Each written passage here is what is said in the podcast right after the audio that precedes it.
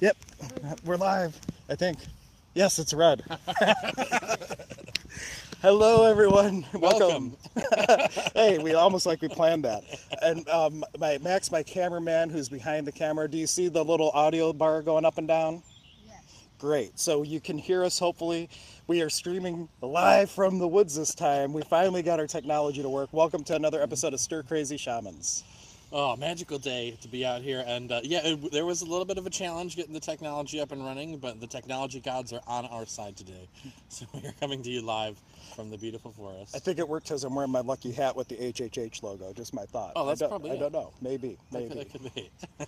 So. so I see you got your mesa there. You got a little ceremony in mind for it? No, I just figured I would have it. Uh, well, I mean, should I tell the stories of what's happened with my mesa? Maybe that's Oh, that's a cool little topic. Yeah. so. The other day when I was getting ready to stream with Dr. K, I go to get a, a- the shirt I wanted to wear, which is a skeleton shirt, because she was doing like a live demonstration showing my innards online. Uh, but as I was leaving my room, uh, something fell, and it was like my shamanic staff with a little trinket that someone had given me, like fell over my mesa uh, or my altar space and landed on the floor. And I got the idea that they may have passed. So I did a quick little ceremony and then went down to do my stream. And during that stream all of a sudden like i would my camera would disconnect and you would just see my logo with me talking. And that happened like two times a, a couple times on air and i finally said i, I got the, in, the impression i had to tell the story of what happened.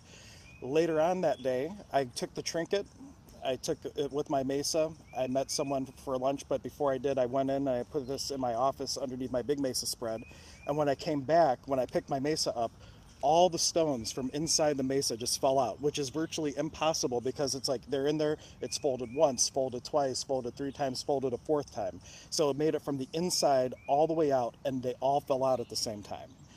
so I was like, okay. So I, at that night, it was a beautiful full moon. This is all on Friday, uh, Friday night, and I just took all the stones. I did a special ceremony with them all. I added the item for my friend who passed uh, to the mesa, so that's not actually in my mesa spread. And it was just um, really magical because every time with the full moon that I would take my kintu leaves, um, I would hold them up to the moon, and just for that moment, like the moon popped out from behind a cloud, shined down on the kintu, and as soon as I was done, like there was another cloud in front of the moon, and that happened for like 20 different little stones and things that went into this mesa and the new mesa that we built, Oh, wow. and it was like super super magical. And uh, as he, as all this was happening to him, I had uh, on that same day. I've been experiencing some of the powerful energies of the full moon, kind of leading up to that.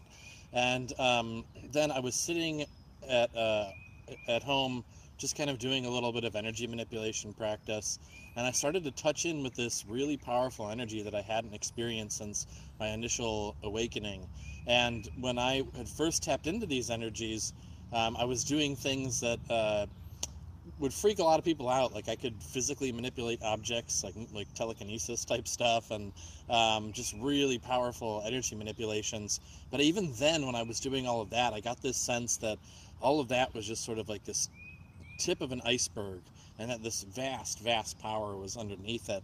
And so I just got to that point of like I was just concentrating energy into small spaces. Like I think this would like electrocute someone right now. And I remembered all of that, like all these memories that had seemingly been sort of suppressed. Um, and uh, I was messaging Hank, and I'm like, "There's this power I can feel. I'm almost like afraid of it, but it feels like I could like physically manipulate like the universe and do like really powerful things." And then he's like, "Well, maybe it was you messing with me, manipulating all that, all that stuff." But um, no, so uh, we both had some. And my experience was more just really, really intense energies and certain things kind of shifting even in the physical. And then he had all that going on, so there was something happening around that Yeah. full moon eclipse for sure. I forgot that it was an eclipse on top of that. That that Yeah. was like just added potency, but it was like a beautiful full moon, and it was just like it felt like a, a really good somber occasion to just kind of sit with yourself. I hope everybody had a chance. And if you haven't gotten out for the full moon, it's not too late. You can get out and experience it. It's still kind of in that two and a half day arc where you could have an experience with the, the power of the full moon. So I highly, highly recommend it. And on another fun note, we were talking about starting to do full moon and new moon ceremonies, like on top of our normal uh, thing, like being able to do a little bit of ceremonial work, maybe show like how different ways you can work with the moon's energy, like uh, petition papers, all kinds of different uh, magical workings. It's going to be a lot of fun. And maybe we could even do. Uh, you were saying at the center at HHH a, uh, Yeah. a full moon or new, a new moon type ceremony. Yeah, I was thinking there, or maybe Goddess Elite because she has all a whole store full of stuff that is all really good for using on uh, for these types of things. So So I have an interesting question about that. Then, whenever I go into a shop like that with a lot of crystals and sacred items, uh, sometimes the energy leaves me feeling like really ungrounded and I can't really focus, um, just because of the ambient energy of all of that stuff. What do you uh, recommend for people that experience that are really sensitive when going into that kind of shop? Well, the big thing is, and this is a mantra for all of life, is be but the hollow bone. And when you're in there and there's energy between herbs and crystals and statues and all these different things that they have going on, um, if you can allow that energy to flow through you and not allow it to stick to you, you'll have a much easier time. But almost, it's almost like you're trying to receive it all and you can only receive so much and then it, creates this buildup and then it's like Mm. overwhelming but if you could just let it flow through you and let whatever resonates resonate but let the energy keep moving that will help a lot anytime you feel overwhelmed Yeah, I know. Uh, definitely not offering resistance to the energies flowing through. And one of the, uh, uh, it was it was uh, a Zen Buddhist saying. I'm trying to remember it here, um, but it was uh, how to put it. Um, like for example, if if there's a wall, and uh, you have something flying through the air and it hits the wall, obviously that's going to create a loud noise and maybe like an explosion of whatever matter hit it and all of that. Um, but if it's just air, the ball just effortlessly moves through the air. Um, so they're saying be like the air uh, in terms of your awareness. You know, if you offer resistance to things and you put up some kind of label or judgment on something, that's like putting up a wall there that whatever it is will just slam into and resonate with, and that's when we have discomfort. Um, but if you're just the space, if you're just the space for that stuff to be, then there's nothing for it to slam into. Everything will just pass through with ease. Right. And if you do have some energies that feel more pronounced than others, think of yourself like the conductor of the orchestra. So there's this instrument that's playing this note. You can direct it. Where can it be? Create a possibility for yourself. So it's also like um like not that you have to do anything specifically with it, but you just direct it just like a conductor does with, the instruments. Like tell it where to go, what to do, and you don't even have to take full ownership or um, yeah, ownership's the word I want to use. Like full um, take it upon yourself to use it. All you have to do is direct it. And I know uh, when doing my shamanic healing, um, that was a big turning point for me when things got a lot more powerful and I was able to do a lot more um, with my uh, clients that were coming for healing. So when I realized I don't have to run any of that energy through my own body, I don't have to hold any kind of intense focus. Like these energies and spirits that want to come in and do the work, why do I have to channel them through the physical body? Just, hey, you're already here. You go there, you go there. All right, this energy, yeah, you want to help out? Yep, do your thing. And uh, it's funny, sometimes I'll even say that out loud because it brings like a little bit of lightness uh, into the sessions where a being will show up and I'll be like, oh, yeah, the spirit of cacao is here. Spirit of cacao, do your thing. or for that matter, you never know when whatever spirit shows up might be really significant to a client, and all of a sudden that becomes a really good magical experience with validation. I do, well, depending where you are in your healing career, when I first started with stuff like that, I would always ask the person up front, hey, if stuff comes through, are you open to hear, hearing it? Because sometimes they'll be like, no. And it like, freaks them out. But nowadays, like anybody who ends up at my doorstep typically is okay with it. Yeah, no, I know the one time um, uh, I was working on someone and I saw uh, the spirit of an eagle landed on their head and like plucked this thing out of their body and all that. And um, I almost didn't mention it because a lot had happened during the session. And then afterwards, just kind of as a passing thing, I was like, oh yeah, and the eagle, uh, an eagle showed up and did this. And she's like, oh my gosh. And, and the eagle for her was just such a powerful um, thing. Like for her, it was not only the uh, like embodiment of the creator but um, also like her father would always show up to her in the form of an eagle and all kinds of other things. Um, so that I just like I thought I was mentioning it in passing, but it was like the most significant thing for her during that session.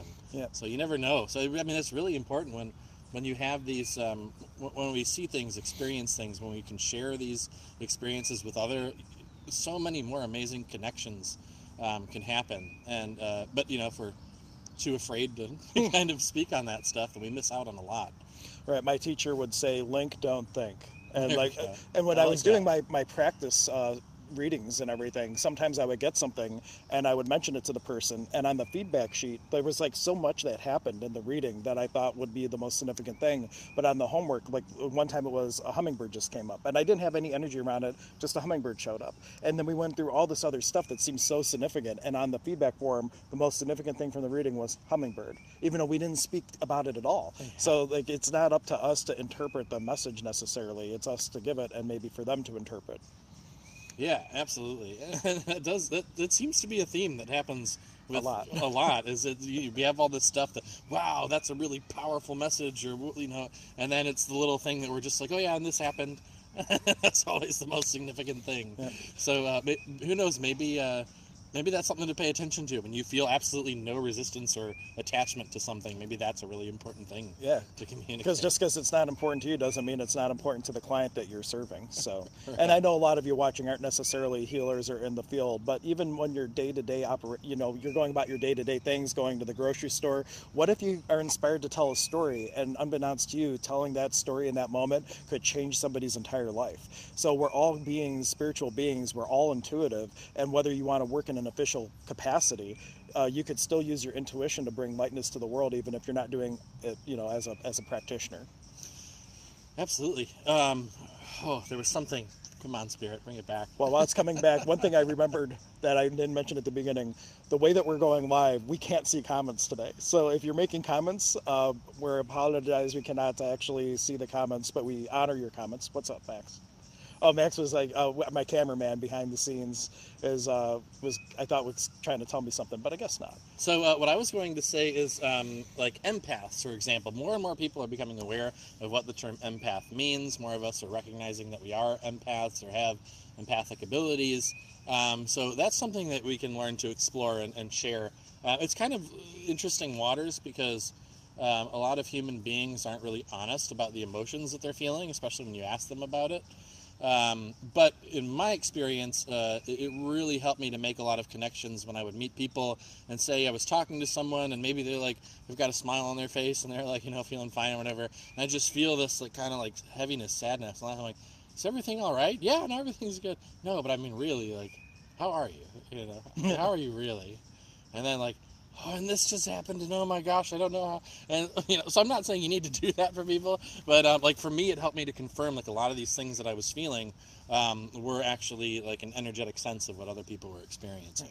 And something that comes up with that, be authentic with uh, whatever you are going to say, because we have this tendency, especially in the States, and I've, I've noticed from like Germany, they, they say this a lot about us. Maybe not all Germans say this, but a lot. That we have this like small talk thing where you ask, how are you? But it's really an empty, how are you? People aren't really wanting to know. Right. You know, so like um, if you really are going to want to know, like with whatever words you are going to interact with people, make them words that matter uh, Right. to you. And not matter, but words that count, and words that can make a difference. If you don't want to know how they're doing, don't ask. Be like, isn't today a beautiful day? How much more possibility does that create than how are you when you really don't care? Mm. It, I just realized that, uh, like, I, I'm learning a little bit of Japanese, and uh, one of the things in like the beginning of this basic course, when like it's like if you were to meet someone and like kind of exchange like, hey, good evening, good afternoon, or whatever. Um, uh, a- after that, like something they might say is like, uh, "ii tenki desu ne," like fine weather, isn't it? You know, instead of uh, Said, how are you? yeah. So that's so interesting. I didn't. Uh, I never thought about that. But then, like, there is. There's so they have different. It's like that's what you might say to like someone maybe you've never met before. Like if you just like seen someone the other day. But then like their way of asking, "How are you?" Like if you hadn't seen someone in a really long time, uh, it's uh, uh, I think it's ogenki desu ka, and that's like, um, "Are you in good health?" And like you know, um, so that's more of like I haven't seen you in a while. Like how are you doing? Like is everything okay? Uh, so like more of actually wanting to know how that person is. Very cool. Yeah. Um, where's I going with that? And I was about to ask how you doing in the sun. Oh yeah, how are we? How long have we been doing this? Max, does it say how long we've been going? 14 minutes. Oh, wow. it, it, it, it- that's like a blink of the eye. Yeah, we were planning to do like a 20 minute episode today, so we're coming up on the 20 minute mark because Casey was going to melt in the sun. Yeah, and, I, and, I, and the uh, mosquitoes are a little bit rampant. I, I have two shades. I have uh, white and red. So um, Not, not, not much else in between. That's why you got to get the hat. I'm telling you. Well, you know, See, last time we did this, uh, I came home and I remember I took a shower and I'm like, ah, why does my head burn from the water? And I realized it was because my head was like right in the sun. I don't, uh, I haven't shaved my head completely all that many times. And um, so I sometimes forget how intense the sun can be on the top of the head. Very cool. Well, since we're kind of wrapping up in the 20 minute mark, why don't I or we speak about to take advantage of the moon tonight, like while we still are in this little arc? What would you uh, recommend that people do, if anything, in order to connect and, and leverage the moon to its fullest potential? Well, I'm going to talk on for people who are already energy sensitive and aware of this sort of thing. Um, a lot of people tend to get um, overwhelmed when they experience the energy of the full moon if they're really sensitive, and that had happened to me um, a couple of the past full moons. And then at one time I was I was sitting there. I think it was right before um, bed. I was just kind of lying down, relaxing, and the energy got um, really uh, uh, kind of intense. And um, one of my guides said to me like, "Hey." It's just the energy of the moon. Open up, like it's you'll be fine. and so I had, I kind of just um, imagined that like the skin was just this artificial barrier, which it is, and then just kind of opened up and allowed that energy to come in. And the energy that was kind of uncomfortable because of how intense it was, really being in the space of just allowing that actually became so peaceful that it like just I just passed out. I fell asleep, and then like I but when I woke up, I had felt that there was uh, like some big downloads that had happened because of it. And I think that during full moons, um, there are sort of energetic downloads that come in for the people who are willing to receive them. Definitely. And what I'm going to say, since the moon is kind of rising a little bit late, you'll have to stay up, you know, around midnight to really see it um, in the way that it, it, you can really appreciate it. So if you can't stay up late or don't want to, you can take a couple stones. Perhaps a howlite might be a great stone if you have a piece of howlite or whatever stone resonates with you. Just not selenite because if it happens to rain, it's going to dissolve and you're going to lose it. But yeah, it's like salt Oh, you know like it, it, will, it will go away. So like you don't want to use a rock that will dissolve. But whatever even if it's amethyst it doesn't necessarily have to go with the moon but whatever stone that you want to capture the energy of the moon or not capture receive the energy of the moon uh, go out put it somewhere in your yard uh, or on a windowsill where you know it's going to be getting some of the rays of the full moon and let that stone charge in the moonlight. And then you sit with it in meditation and you are just become open to receive the gifts and the wisdom of whatever the moon bestowed upon that stone. So that would be a great way especially if you're starting out or you don't want to stay up late you can uh, let a stone I love the look you gave me when you said that. i know. That was all